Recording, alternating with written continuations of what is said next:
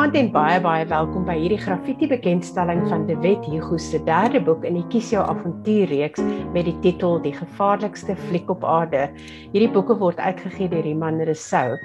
Nou De Wet is 'n laerskool laerskoolonderwyser by 'n Britse internasionale skool in Jeddah in Saudi-Arabië en hy kuier vandag al die pad van Jeddah af saam met ons.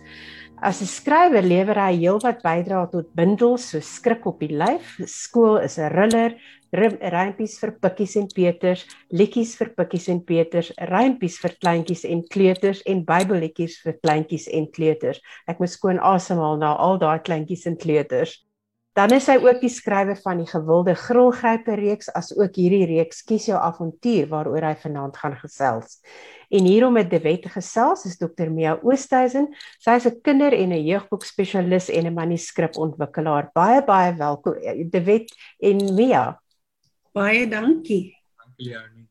Dit is so lekker De Wet die laaste keer toe ons met mekaar gekuier het was in in Montana, toe kon ons daarom nog 'n koffie gaan drink het maar die hoop beskaam nie dat ons dat ons weer op 'n stadium so gaan kan kuier nie. Maar hier om meer vir julle te vertel oor hierdie wonderlike reeks kinderboeke oor na julle twee. Lekker aand. Dankie Leonie. Nou die wet baie welkom. Baie dankie. Ons het dan al so 'n bietjie gesels, maar nou ontmoet ek jou amptelik. Ja, dit is nou ons kan mekaar nou lewende lywe sien. Ja. Al is dit net so 'n bietjie op 'n sci-fi manier, nee. Dis goed genoeg vir my. Ja. Sê vir my, weet hoe gaan dit met jou? Dit gaan baie goed. Ek is gesond en geseënd. Dit gaan goed met my familie. Ek is na 7 maande wat ek in Suid-Afrika vasgekeer was en dit klink nou 'n krisis, maar dit was eintlik 'n seëning want mm. op my genoem kon ek weer vir 7 maande soos 'n kind in my ouers se huis woon. En dit was Lekker. baie As ek terug in Saudi-Arabië en ek voel gerus ek terug is want ek moet hier wees vir my werk. Ja. So nee, baie goed met my Rihanna, dankie. Ek is baie bly om dit te hoor. Nou wil ek net ook vir jou sê dat ek is nou kinderlik opgewonde om vandag met jou te gesels want dit is vir my 'n groot eer. Want De Wet Hugo het nou al so 'n naam gemaak in die kinder- en jeugbedryf en jy gaan net van sterkte na sterkte. So dit is vir my 'n vreeslike voorreg om met jou te kan gesels. Baie dankie. Die eer is beslis myne. Baie dankie. En ek ek partykeer is dit vir my baie moeilik om die goed te glo as mense vir my sê, maar ek vat dit en ek is dankbaar daarvoor. en baie dankie. Nou, te weet, ehm um, ons gaan nou vandag baie boeke praat en skryf praat en so aan, maar ek dink hier's dalk 'n paar mense wat vandag inskakel wat nog nie weet wie is te weet Hugo die mens nie. Vertel vir ons 'n bietjie meer van jouself en jou agtergrond. Okay, in 'n netedop het ek groot geword in die Boland op 'n wynplaas tussen Woester en Villiersdorp. Ek het besluit om onderwys te studeer en ek het begin werk as laerskoolonderwyser. So 5 jaar in Suid-Afrika dink ek in totaal en toe kom ek Midde-Ooste toe en ek is nou al hier vir omtrent my 12de jaar. Ehm um, so dit is maar net waar ek myself bevind. Deesdae's Kleinmond, ook in die Weskaap, my Suid-Afrikaanse tuiste. Dit was altyd ons vakansiedorp. Ek het nou Okay. eintlik ek het ons Woester was altyd ons dorp, maar eintlik was ek langer in my lewe 'n Kleinmonder as 'n Woesteriet. Hoe is dit? Ja, ons hou nog altyd vakansie op Kleinmond, so dit is dit voel al reg dat dit deesdae my my tuiste is. Okay. As mens is ek soos baie skrywers wat ek lees die goed baie keer op Facebook raak, is ek nogal 'n baie goeie mengsel van 'n ekstrovert en 'n introvert. Ek hou van mense en ek hou van my familie en ek kuier graag, maar ek hou van my alleentyd ook en ek ek kan definitief um met 'n baie goeie vriend of vriendin sal ek myself bevind waar ons miskien op twee banke sit en nie praat nie vir 'n halfuur. Elkeen doen sy eie ding. Maar dit is lekker om saam met mense te wees, maar ek hou van my eie tyd ook. En ek dink dit is goed vir 'n Ja. skrywer te kan dink in daai tye. Ja, dis baie waar. Nou sê vir my, jy bevind jouself in Saudi-Arabië, nou soos jy sê omtrent vir 12 jaar. Ehm um, wat was die rede vir die skuif? Ek het nog altyd baie um ernstig gesoek na avontuur. Okay. altyd gedroom van oorsee gaan en ek was voor ek Midde-Ooste gekom het, was ek darmal in Europa een keer. Maar ek het ook altyd dalk baie aangetrokke gevoel tot die meer eksotiese. So Okay. byvoorbeeld Midde-Ooste toe kom het ek vir baie mense gesê die eerste twee lande wat ek gaan besoek gaan wees Egipte en Indië en ek was toe ook en baie mense het destyds gesê o nee dit dit gaan sleg ryk daar en dit gaan maar, maar ek hou van kleure, kulture en musiek en klanke en net iets anders. Okay. So dit het my daai soeke na iets anders het my hiernatoe gebring het. En ek het eers 'n slegte ervaring gehad in Abu Dhabi. Ek het by baie aardige skool opgeëindig. Ek spot altyd en sê dis 'n regte huis met le ware lewensdrama daai. En ek sterk tussen die bene weggevlug ter Suid-Afrika toe na 'n paar weke, maar onmiddellik teruggekom in Suid-Afrika en weer begin soek. En toe okay. het ek 'n pos gekry in Saudi-Arabië van alle plekke wat eintlik ek dink nie net vir my op daai stadium nie vir baie mense die ergste land in die hele wêreld moontlik ja. geklink het. Maar ek het aangekom en regtig van die eerste oomblik af besef mense is net mense. Ek het al baie gesê as onderwyser, dit was vir my baie goeie om na die Engelse woord gebruik eye opener om te besef okay. van net kinders. Kinders lag vir dieselfde goed, hulle raak bang vir dieselfde goed, hulle reageer dieselfde en die mense wat algemeen is baie gaaf en vriendelik en hulle is baie um is nou sukkelik vanaand met Afrikaans hospitable. Oh, ja ja ja. Gasvry. Gasvry. Ja, Daar sê.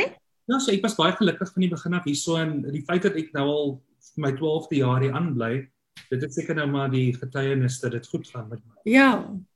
En nou ons wil nou nie te lank wegbly van die skryf van die boeke nie, maar vertel ons net gou kortliks ehm um, die skool waar jy skool gee, wat se tipe skool is dit? Vir wie gee jy klas? Ehm um, die ouderdomsgroep, hoe werk dit?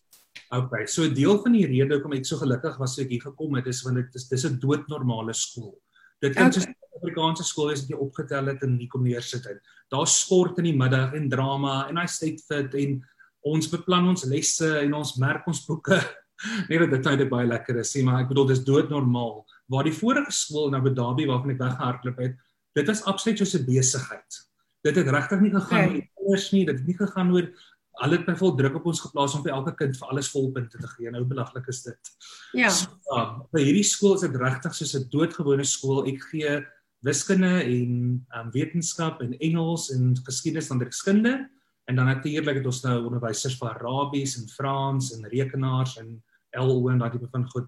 So dit is 'n Britse kurrikulum. Ons het oorgeskuif so 2 jaar terug na die Cambridge Primary Curriculum toe. En dis ook vir my goed as onderwyser om blootgestel te word aan verskillende kurrikulums. Maar ek kan weer ja. sê dit is maar net altyd dieselfde. Ek bedoel wiskunde is maar wiskunde en Engels is maar Engels en wetenskap is maar wetenskap. Ja. Kyk, dit is een wat iets wat ek ook altyd sê wat vir my lekker en uitdagend is van met kinderliteratuur werk en soos jy nou sê met kinders werk is dat 'n kind is 'n kind is 'n kind. Ongeag van die kultuur of die taal, daar is sekere ontwikkelingsfases waardeur hulle gaan. Daar is sekere goeders wat hulle op sekere stadiums meer van hou as ander. Ja. Ehm ja. um, maar mens soos jy nou self ook sal weet dat ehm um, die belangstellings van 'n kind van 10 jaar terug is natuurlik nou nie die belangstellings van die kind vandag nie. Ja. So ek neem aan as ek 'n aanname mag maak dat om met kinders te werk en die spesifieke ouderdomsgroep min of meer waarvoor jy skryf ook moet tog vir jou voordele inhou. Ek dink so, ek het ehm um, ek dink dit is omdat ek kinders ken en verstaan en ek weet hoe hulle hmm. reageer in situasies. En ehm um, daar's ons daai aaklige gesegde of grap wat hulle altyd sê, 'n um, onderwyser is 'n man onder die kinders, maar 'n kind onder die manne. so asof jy nou nooit groot praat nie, maar ek dink dit het sy voordele want ek as jy regtig ja. ek spandeer die meeste van die ure in my dag met kinders en ek gesels met hulle en ek hoor die tipe van goed wat hulle sê en dit kan ek tog wel in my boeke gebruik. Ja spesifiek dit sluit nou eintlik meer aan by ons vorige punt. Dit is nogal vir my ook nogal baie interessant toe die kinders my in my klas tot draser my dryf met die waterbotteltjies wat hulle so omslaan met hy wat hulle gedoen het. Ja. Die fidget spinners en die dit en die dat. Ek in Suid-Afrika kom te besef ek maar my suster se kinders doen presies dieselfde. Dis wat iets wat skielik in die mode is, is in die mode oral. Oral agter nie. Ja. Nou sê vir my die wet, jy was plaaskind koshuiskind. Uh jy het onderwys gaan swat, jy het onderwyser geraak en iewers tussen hierdie hele verhale en het jy skrywer geword. Hoe het dit gekom dat De Wet die goeie skrywer is? Hm, ek dink baie keer daaraan. Ek dink kinders wil mos almal beroemd wees en ek ek het seker ook op 'n stadium as kind gedink wil beroemd wees. En dan as jy nou dink aan beroemde mense, dan dink jy aan sangers en akteurs en sportsterre en skrywers want 'n kind weet nie 'n skrywer word eintlik beroemd nie. maar was Harry Potter geskryf het seker. Ja. Ek het altyd gedink skrywers is slim ook. So dit is altyd mense wat ek bewonder het en ek het niemand het my ooit aangemoedig en gesê jy sal moontlik kon skryf nie, maar ek onthou wel insidente in my skoolloopbaan waar onderwysers wel melding gemaak het van die feit dat ek dalk potensiaal het en so aan. En ehm um, ja, en toe gaan studeer ek onderwys en daar het ek my hand so 'n bietjie gewaag gaan toneel skryf en van my goedjies is opgevoer op die kampus. En ek onthou, ek dink dit was in my eerste of my tweede jaar.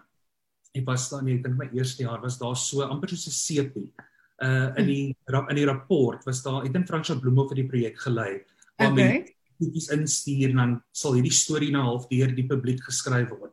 Toe het ek weer 'n hoofstuk geskryf en hy toe verduidelik in die volgende Sondag se koerant dat hy dit nie kon gebruik nie, dit is 'n hoofstuk soos uit 'n boek, maar hy gee dit vir my um 'n stringie blou krale die boek as prys week ja, dit het toe nogal vir my half ek dink, "Haai, dalk kan ek skryf." En as natuurlik toe ek nou in die klaskamer kom en ek sien die pragtige illustrasies in die kinderboeke en so aan, toe besef ek eendag maar ek dink ek ek dink ek is lus om dit te probeer.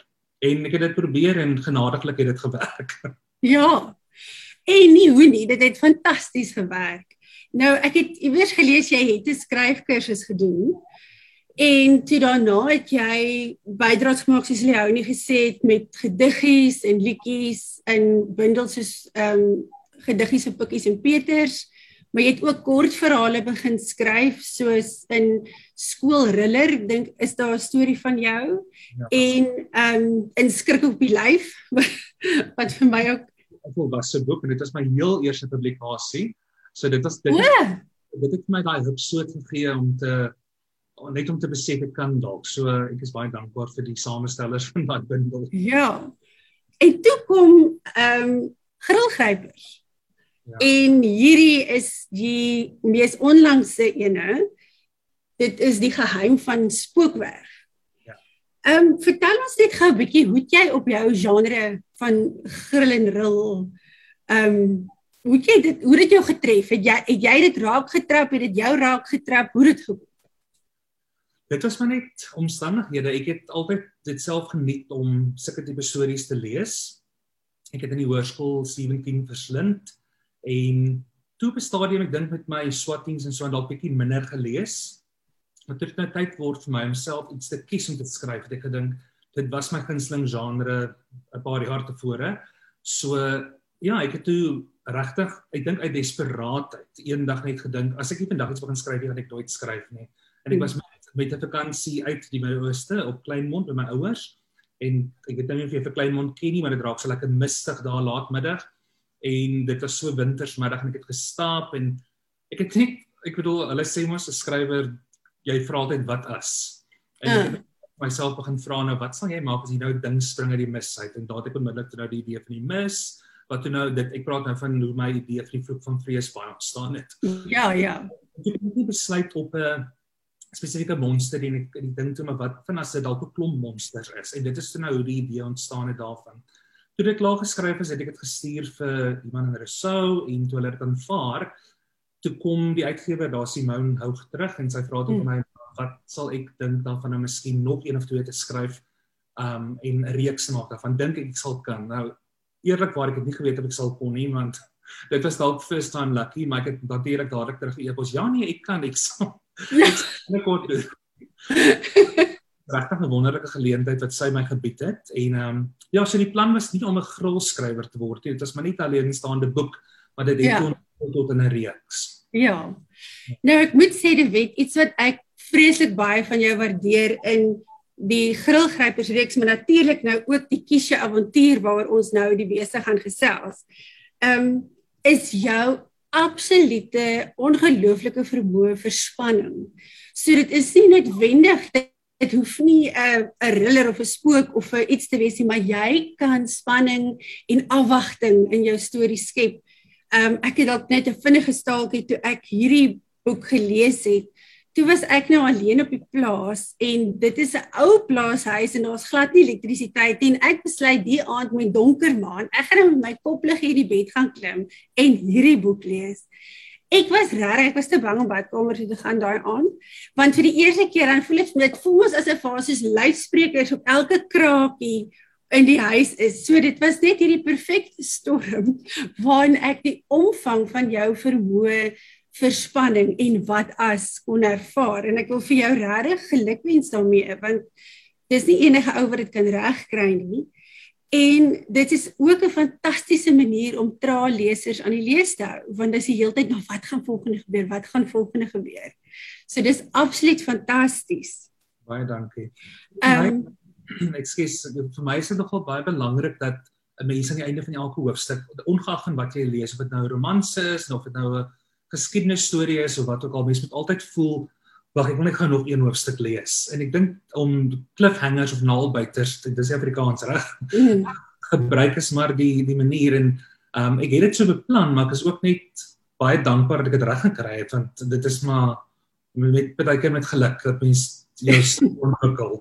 So dit is vir my belangrik dat dit um so werk. Ek het al boeke gelees wat bekroon was en het ek gedink kom ek probeer maar nog 'n hoofstuk of twee en dan later tel ek dit nou lekker op en ja.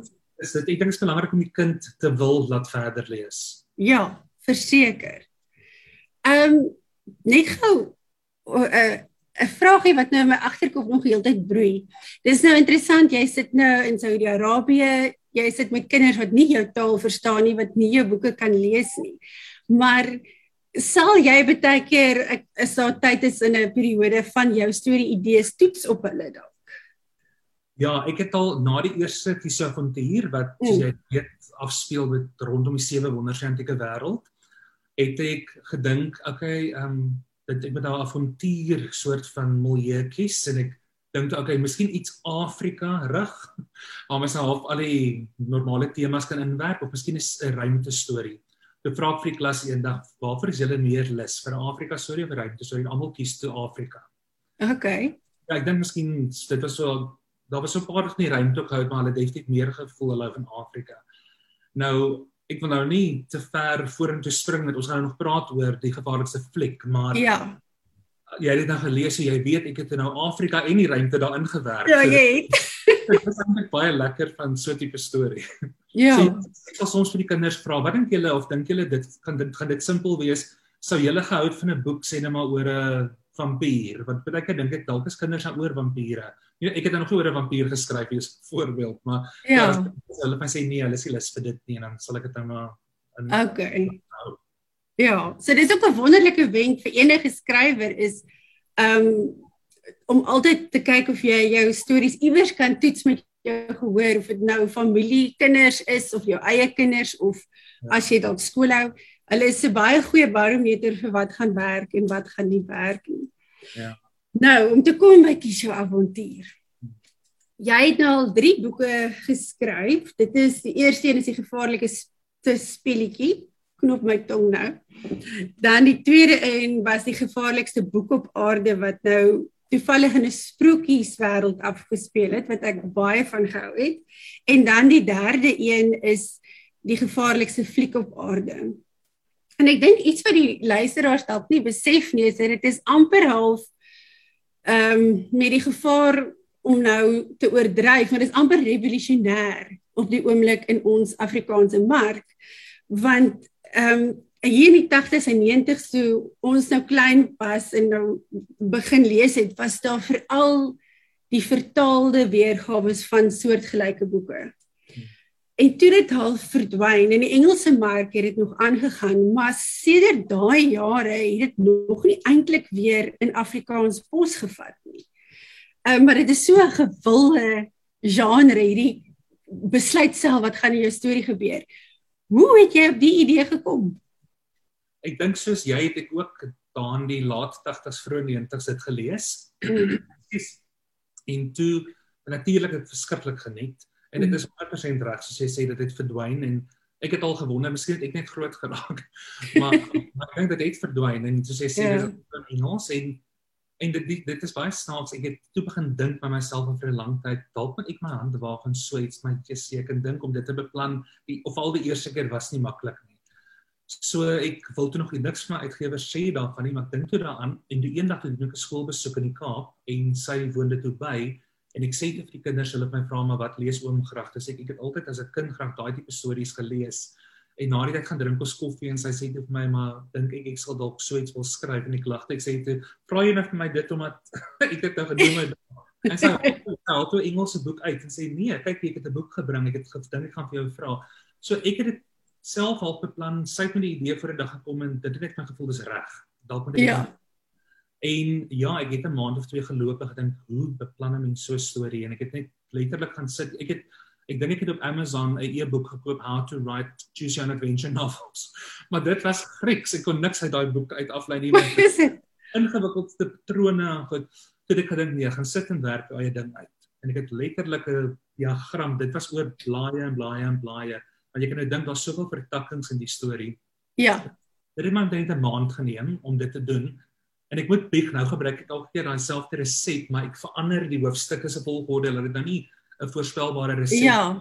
ek het nou min of, of ek sal baie keer op een bladsy op een storielyn of vertakking dalk 'n ekstra hoofstukkie bysit of een uithaal, maar ek het nou ten minste 'n bestaande resep wat werk vir my. Ja. So ja, dit was maar net um, die feit dat ek gehou het van dit. Ek het geweet daar is 'n gaping in die mark daarvoor.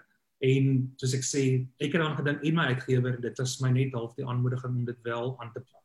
Ja, alles het mooi bymekaar gekom. Nou, wil jy nie miskien voor ons nou verder praat oor die boek sommer in jou eie woorde vir ons vertel waaroor gaan die gevaarlikste fliek op aarde nie? Ek dink dit is 'n storie wat vreeslik baie kinders mee sal kan identifiseer want soveel kinders geniet dit eerder om fliek te kyk as om te lees. Ja. Ek moet sê ons moedig hulle glad nie aan om te lees nie boek nie. Dis nie prekerig nie, maar dit gaan oor die feit dat hierdie twee seuns en hulle is identiese tweeling, Dieter en Darius. Glo dit of nie, ek het vir 'n oomblik gedink dan ek gaan hulle Dieter en Pieter noem. ek dink ek dis dit nie, dit gaan as dit my irriteer, gaan dit die leser ook irriteer. So hulle name is Dieter en Darius. Okay. Hulle is die fliekvloeie, fliekverslaafdes en dan gebeur daar iets dat hulle op hierdie reis gaan na hierdie virtuele wêreld, die wêreld van flieks. Mm. En um, hulle weet nie presies watter fliekgenres hulle moet betree nie. Daar's 5 vertakkings, soos hulle maar werk in so 'n storie. En hulle moet eers die eerste 4 doen voor hulle by die laaste een kan kom en dan huis toe kan gaan. Ja. Maar hulle word gewaarsku dat dit baie gevaarlik kan wees. En dan het ek nou die storie gekies animasie. Ja. Um, fantasie, avontuur en dan thriller.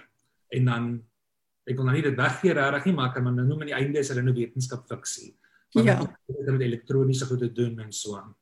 Dit is hoekom ek jou gesê het nou vroeër dit was baie lekker dat ek verskillende storie idees kon inwerk in hierdie boek. Ja. Om ook te vertel van die thriller. Nou ek weet baie mense sal net haar gelap nou regop staan. maar ek hou self van. So as mens nou dink aan byvoorbeeld die daai tipiese thriller flieks uit die 80s, dan daar was altyd 'n kinderoppasser in so 'n fliek of Ja. dan 'n viesige pop of daar was 'n duimgooier of um een of ander psycho wat mense rondjaag en ek kon regtig in daai kort vertakkingkie al daai elemente wat Ja. daai tipiese 1980 thrillers vir my so lekker gemaak het, daarin gewerk het. Ja. So dit is al baie voordelig dat jy in een boek soveel verskillende genres en storielyne kan inkorporeer. En ek dink dit maak dit interessant vir die leser ook. Verseker. Nee, absoluut. Nou moet ek vir jou sê, kom ons wys dalk gou vir die ehm um, vir die ek wil amper sê luisteraars, maar julle is ons kykers aan die einde van elke hoofstuk kan mense dit nou sien. Is daar elke keer 'n spyskaart waar jy nou kan besluit in watter rigting moet hierdie karakters nou gaan. Nou soms vat dit jou terug na die begin soms is dit net eenvoudig die einde en dan ander kere vertak hy nou nog verder vir nog meer avonture. En terwyl ek nou hierdie storie gelees het, het dit vir my opgeval hoe verskriklik baie fliekverwysings hierin is en hoe baie jy kon inkorporeer.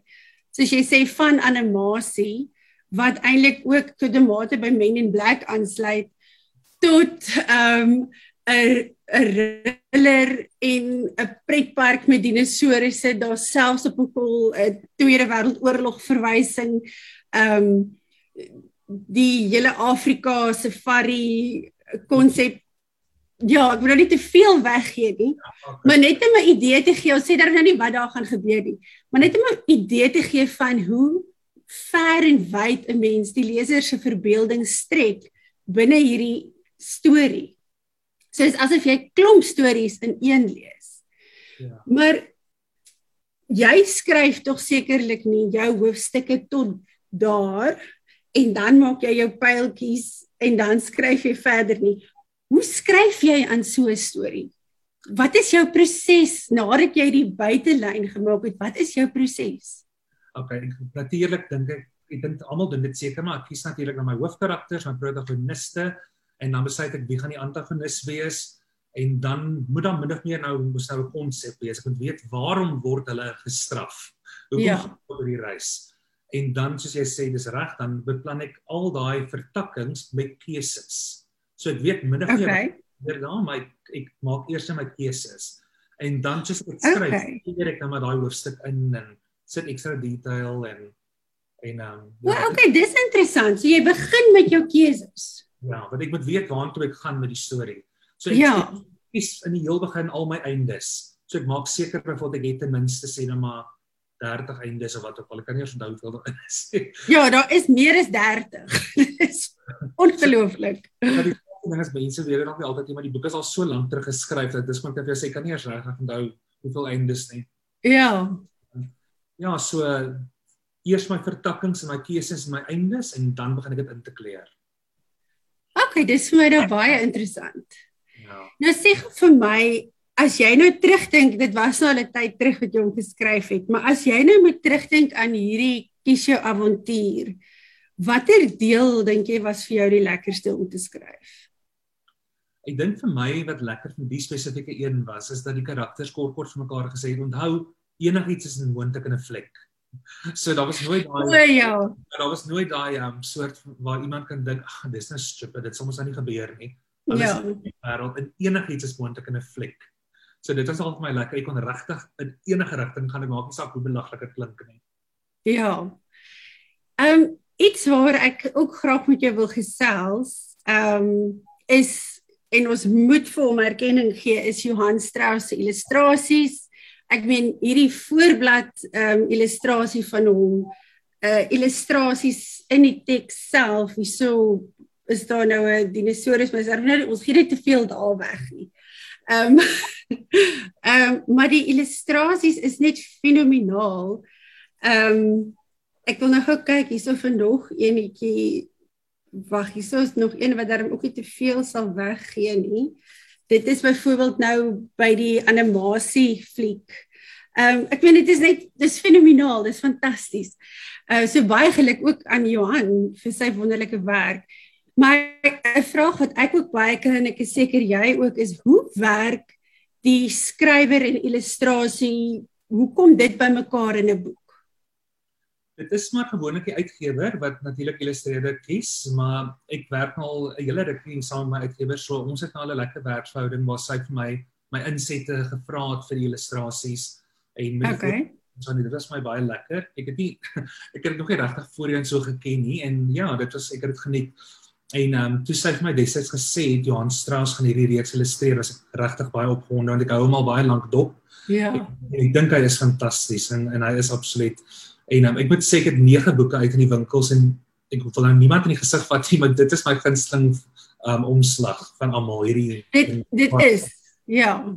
Dit Maar- is merkwaardig. Ja, nee, ons vat niemand in die gesig nie. Ek meen jy kies nou uit absolute gunstelinge 'n tipe gunsteling, maar dit is regtig, dit is fenomenaal. Ja, so ek dink van die algemeen het skrywers nie te veel insette te lewer nie. Dit is as jy met 'n goeie uitgewer werk, dan vertrou jy haar of hom, soos ek Mm. doen, dan dan is dit gewoonlik reg, maar dit is ook lekker om insette te kan lewer, soos ek nou kon met hierdie boek. Ja. En vertel ons 'n bietjie daai gevoel wat jy kry as jy nou vir die eerste keer jou teks en jou illustrasies vir mekaar sien. Hoe hoe voel dit? Vir my is die dit klink so simpel, maar die lekkerste vir my van 'n boek skryf, en dit het met my niks te doen nie, is om die voorblad te sien. Ja. Maar dit is absoluut die illustreerder en ontwerper se werk, maar dit is my die Ja. En nou ek geniet dit so en um uit die aard van my werk, moet ek in hierdie buiteland woon, mis ek altyd al my nuwe boeke. So as my boek nou uitkom in die winkels, dan gaan my susters, ek het drie susters en my ma en wie ook al na die naaste boekwinkel toe, gaan neem foto's, my vriende en vriendinne. So Mm. almal almal vier half my nuwe boek namens my en ek sien net maar net in foto's en dink, "Jy, nee. Ons het altyd self, maar ja, um, oor die algemeen is ek nog steeds dankbaar vir die hele proses. Ja. Nou ek wil ook vir jou vra. Ek het eendag in 'n onderhoud gesien dat jy sê jy werk goed met 'n sperdatum. Jy uh, ek dink jy het gesê jy jy noem jouself 'n opdragskrywer. En ek wil nou graag weet of jy nou al daai opdrag gekry het vir die volgende kies jou avontuurboek. Ehm um, maar ek het gesê ons ek kan werk aan een en ons mens kan kyk nou hoe dit gaan met hierdie drie. Maar ek moet met jou eerlik wees, ek het nou nog nie begin daarmee nie. ja, so ek bedoel jy sien ek ek het daai druk nodig.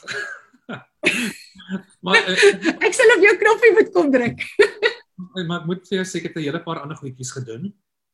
En ehm um, ja, en ek okay. hoop dit sal ook die lig sien in die toekoms. Maar ek um, ek het al besluit waaroor die volgende kiesavontuur sal gaan en ek het al O, oh, fantasties. En ek het en natuurlik moet ek as ek nou 'n titel gekies het, moet ek ook onmiddellik besluit waarom sal hierdie storie vir my die vertakkings gee waarin dit kan uitloop. Ja. So, ek het al besluit, maar daai wat ek nou net van gepraat het, daai inkleurwerk, dit het ek nog glad gedoen nie en dit is die die tydrowende deel. So ek moet bietjie begin daarmee. Ja. Nou, ehm um, wat vir my opgeval het in hierdie kiesje avontuur en eintlik in al jou boeke, is dat jy het 'n baie goeie speling tussen langer hoofstukke, korter hoofstukke, langer sinne, korter sinne en ek wil graag by jou hoor wat is jou rede daar agter vir hierdie afwisseling? Ek is vreeslik gevlei en verbaas om te hoor jy noem dit want dit is iets wat net kom natuurlik ek, ek dink het nooit daaraan gedink nie. Ehm um, mens wil natuurlik hê iets met lekker vlei. Mm. Vloei, ekskuus. Ehm as wat ek net die woord vlei gebruik het. Ehm um, ek het 'n ligte drama agtergrond. Ek het onderwys gedoen met drama as vak. So ek dink baie keer die feit dat ek weet hoe iets gelees moet word, help ook met dit. Okay. Ja. ja. ja. Kollegas lag altyd want as ons mekaar se rapporte vir kommentaar en goed kyk na, dan sit ek vreeslik kommas en goed in want ek het 'n vreeslike uh storie met as jy iets sou hardop lees. Hoe sou jy dit hmm. sou dit gevoel? Ja. So, So ja, ek dink dit is maar dit kom natuurlik en ek is baie baie baie dankbaar dat jy dit dink, um, maar dit is nie beplan nie. Dit is dit kom van nature. So dankie daarvoor. Uh, ek dink daar sal nou baie skrywers wees wat jaloers is op jou. Want veral in die kinderliteratuur en dit soekom ek spesifiek vra, is dit nogal baie belangrik om daai balans te hê veral hierso vir hierdie 9 tot 12 en ouer tot by 14 se kant. Ehm um, veral vir jou traallesers want om hulle die hele tyd te bombardeer met lang hoofstukke of om hulle te frustreer met kort hoofstukke gaan nie werk nie maar jy bied self dis asof jou teks asemhaal en die lesers kan net saam met die teks asemhaal en dit is nie, dit raak nie veel eisend nie so daar wil ek jou 'n groot kompliment gee dankie nou ehm um, die boek soos ek nou gesê het en jou jou reeks is nogal gemik op die 9, miskien 'n bietjie meer 10 tot 12. Ehm um, maar ouer kinders sal dit natuurlik ook verskriklik geniet en groot mense. Ja. Ehm um, wat sal jy as daar nou ouers is wat nou vandag geluister het na ons, wat sal jy vir hulle sê oor leesraad vir hulle kinders en om hulle kinders aan die lees te kry? wel wat ek hulle sal vertel en dit is die waarheid. Ek is al gekontak deur ouers wat vir my gesê het my kind is aandag afleibaar en is gediagnoseer met dit en dit en dit en dat en kon nog nooit stil gesit om te lees nie. En dan gewoonlik as mens mos nou skoolbesoek doen en raak die kinders vreeslik opgewonde want hulle ontmoet jou en um en dan sien hulle kans vir 'n boek. En ja. een, een spesifieke maat gesê um toe haar kind by die huis kom en sê hy wil 'n boek lees, het sy haar werk neergesit, gestop en die hele noordelike voorstede plat gery om die boek die hele stel te gaan koop want sy kon hulle nou nie almal op een plek kry nie. Ja. En die kind het nou braggies in die wintervakansie die meeste van die boeke gelees. Hy het op daai stadium was daar net 3 uit. En ehm um, sy sê en dit was so 'n storie dat die meneer dit na die tyd vir hulle in die klas ook gelees het en ehm um, die boek is toe uitgeleen tussen maats die boeke en ja so dit is vir my die wonderlikste ding. Ek dink as onderwyser om te hoor dat dit 'n traalleser wat nog nooit voorheen 'n boek kon optel nie wel gehelp het en dit skryf ek toe wat jy nou genoem het kort mm. hoofstukke ehm um, naalkouers of naalbuiters wat ek wil mense doen cliffhangers aan die einde van elke hoofstuk. Ja. Uh, die kind moet voel wag, was dit is nog enetjie. En ja. as nog enetjies dan raak dit nog drietjies. ja. Um, ek dink dit dit help. En natuurlik dan as jy nou met wonderlike illustreerders werk, dan maak dit hulle ook baie meer opgewonde. Verseker. Ja, en dit is um dis definitief vir my um iets wat my baie trots laat voel. So ja, ek sal vir ouers sê hoorie um hierdie boeke is so beplan. Um ek het 'n onderwys agtergrond. Ek weet kinders is nie altyd lus vir lees nie. Ek hou self nie van bitterlike lang hoofstukke nie. So mm. laat hulle net een of twee hoofstukke lees en ons kyk wat gebeur. Ja. Nee, verseker. En ek um baie keer raak mense vir my kwaad, maar dit is 'n ongelukkige feit om vir kinders te skryf is die moeilikste gehoor om voor te skryf. En om 'n kinderboek te skryf is die moeilikste ehm um, genre met ander woorde dan nou ook om voor te skryf en ek dink dis daai hele kwessie van jy skryf vir 'n ouderdomsgroep waarmee jy eintlik self as skrywer nie heeltemal mee kan identifiseer nie want jy is nie regtig meer daar nie.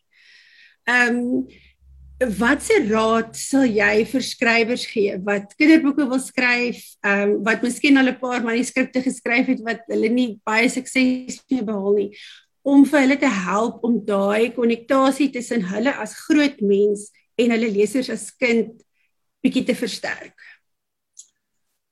Ek moet vir jou sê Mia, ek ek het nog nooit gedink o, ek skryf nou vir kinders. Nou gaan ek dit eenvoudig en onskuldig hou so nie om die waarheid vir jou te vertel, die vloek van vreesbaai het ek geskryf as 'n tienerboek. Okay. Ek was al 16. Jy sê iemand vir my die karakters is 'n bietjie naïef vir tieners. Dan dink ek okay, dan maak ek hulle 12. En um en te werk dit. Toe besef ek ja. my natuurlike aanslag is dan geskik vir daai ouderdomsgroep. Ja. So, ek ek wonder altyd of ek dit sou regkry om byvoorbeeld 'n 'n 'n jeugboek of 'n tienerboek te skryf of selfs volwasse fiksie want my natuurlike styl is vir kinders. So ek dink die geheim is om nie te dink ek skryf net vir kinders en nou gaan ek dit onskuldig hou en eenvoudig en so nie. Skryf net soos jy skryf en kyk dan op die einde van die dag waar die storie lê.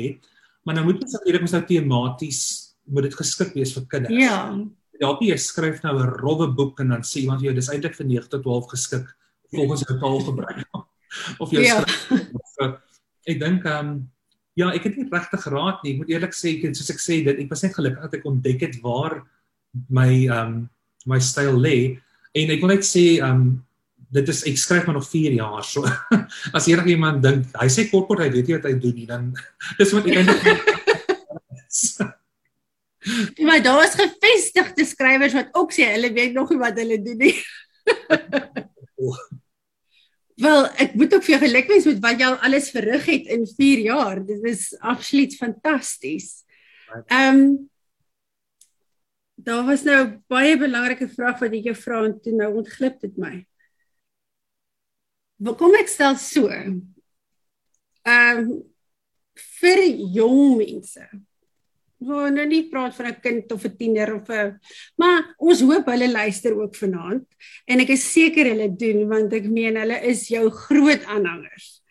Watse raad sal jy vir hulle gee as hulle nou voor jou staan en sê ek wil ook eendag skryf?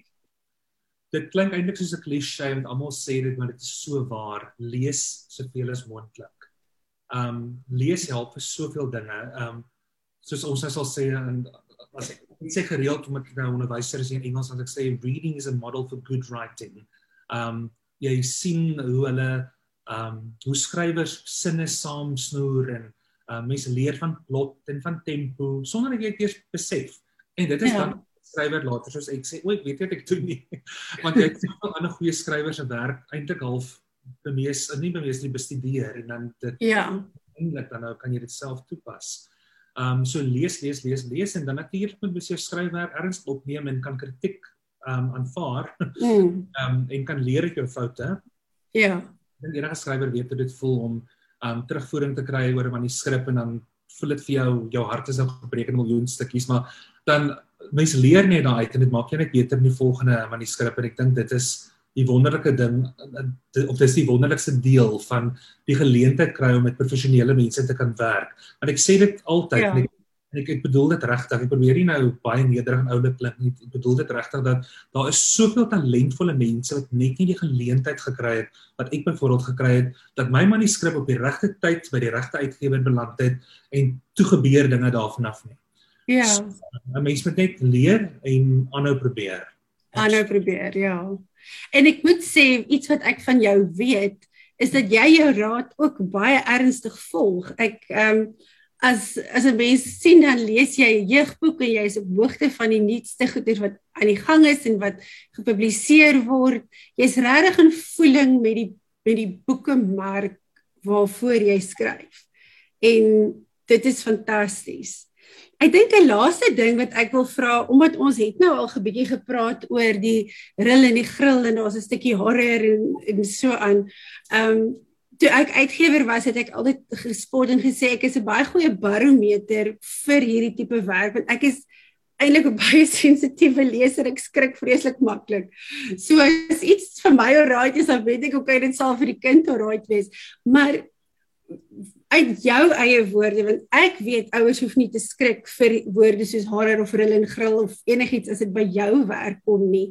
Ehm um, wat sal jou verduideliking of jou raad of jou gerusstelling daaroor wees vir ouers en onderwysers ook veral wat die boek in die klas wil lees? Ja. Ek wil vir jou sê Mia, ek is baie keer nogal baie sensitief as mense my vir my sê o, dit was 'n donker storie want donker klink so evil. En, Mm. Vreeslik. Ja, en ek is 'n openlike trotse Christen wat self weet ek lees my Bybel en ek doen alles wat mens moet doen en probeer reg lewe. So ek weet hierdie stories is net geskryf vir vermaak. En dit is eintlik om kinders te help want kinders hou daarvan. En as jy Ja. as as 'n skool byvoorbeeld 'n boekverkoping het. Nou in Suid-Afrika weet ek het ons 'n baie lekker verskeidenheid wat die uitgewers by skole uitstal. Maar hier in die Midde-Ooste byvoorbeeld elke tweede boek het 'n zombie of 'n ding op op die voorblad of 'n vampier of wat wat ook al. So daai tipe van goed en ek sê toe net kinders van hierdie tipe van stories. So as Ja. dit uh, aan die lees as dit is met kos om aan die lees te kry dan laat ons ten minste daarmee begin. Ja. Um, en regtig soos dit dit is vir my soos ek sê, is nogal sensitief vir die woorde donker en evil en so aan want Ja. ja, dit- want dit is nie die die bedoeling nie en dit is regtig net vir vermaak.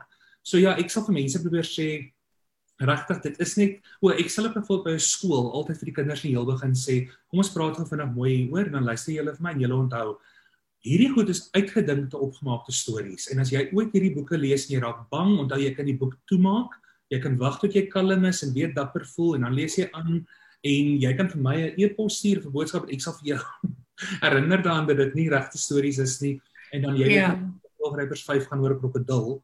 So ek sal dan vir hulle sê as ons nou oor die grillgrypers almal gepraat het, Ja. wat watter grillgrypers is die, is die grillerigste een? Dan sal ek sê onthou ons zombies bestaan nie en dit bestaan nie en dit bestaan nie, maar krokodille bestaan. So is, So ja, ek probeer net daarop dat kinders moet besef dit is maar net dit is maar net vir die lekkerte. Ja. En ek dink ek dink amper kinders is nog beter daarmee om dit te aanvaar en te besef baie keer as die volwassenes. Maar wat ek wel kan sê, ehm um, so amper ter afsluiting op jou wonderlike reeks sowel as hierdie wonderlike reeks is volgens my is dit regtig boeke wat op alle boekrakke hoort. Ehm um, vir my, hulle staan trots op my boekrak. Ek sit nou vandag hier by die kaggel want dit is 'n bietjie nat en koud hier in die Kaap. Ehm um, maar hulle staan almal trots op my boekrak en ek dink regtig ehm um, dit is welkom in enige huis en in enige skool. En jy het die wonderlike vermoë om stories te vertel met sterk karakters waarmee kinders kan identifiseer. Jy het wonderlike storielyne met ongelooflike spanning wat die traagste leser aan die lees sal kry en hou. Ehm um, en jy het baie daai drama aanvoeling van jou vir ligter punte en 'n bietjie dalk banger punte. Ehm um, maar jou balans is verskriklik goed en ek wil vir jou salueer daarop as skrywer en jou net weer eens geluk wens met hierdie ongelooflike reeks. Wat ook al volgende uit die wet Hugo se pen kom sal definitief op my rak wees en ek sal dit vir almal aanbeveel. So die wet verskriklik baie dankie vir jou harde werk en vir jou volharding in jou skrywersloopbaan. Ehm um, en ek wil eintlik ook sê as jy 'n sperdatum nodig het vir 'n projek, bel vir my. ek sal vir jou een gee want ek wil net nog en nog van jou boeke lees. Baie dankie Mia, nee, ek waardeer dit baie en ek dink ek gaan nou vir 'n week lank nie slaap nie nadat ek hierdie wonderlike goed uit jou mond gehoor het. Net nie van nie van van bangheid nie. So nee, ek waardeer dit baie en dit was baie lekker om jou te gesels. Baie, baie dankie. Dit was heerlik om met jou op te gesels. Ek het dit baie geniet. En nou hierso is Leonie. Leonie, baie dankie. Dit was 'n groot plesier en so lekker geweest om na julle te luister en nogmaals gelukte wet. Um en ek dink jy jy besef nie altyd skrywers soos jy wat 'n reuse bydrae julle lewer tot die boekbedryf om hierdie jong ouetjies aan die lees te kry nie want daar ja. is ons sukkel so om kinders te laat lees met die met hulle want om hulle weg te skeer van hulle iPads en sulke goed en ek dink jy kry dit wonderlik reg so baie baie geluk daarmee. Baie baie dankie vir julle twee vir Mia de Wet. Dit was so lekker om saam met julle hier by Graffiti te kuier. Baie dankie jou. Dankie Mia. Dankie de Wet.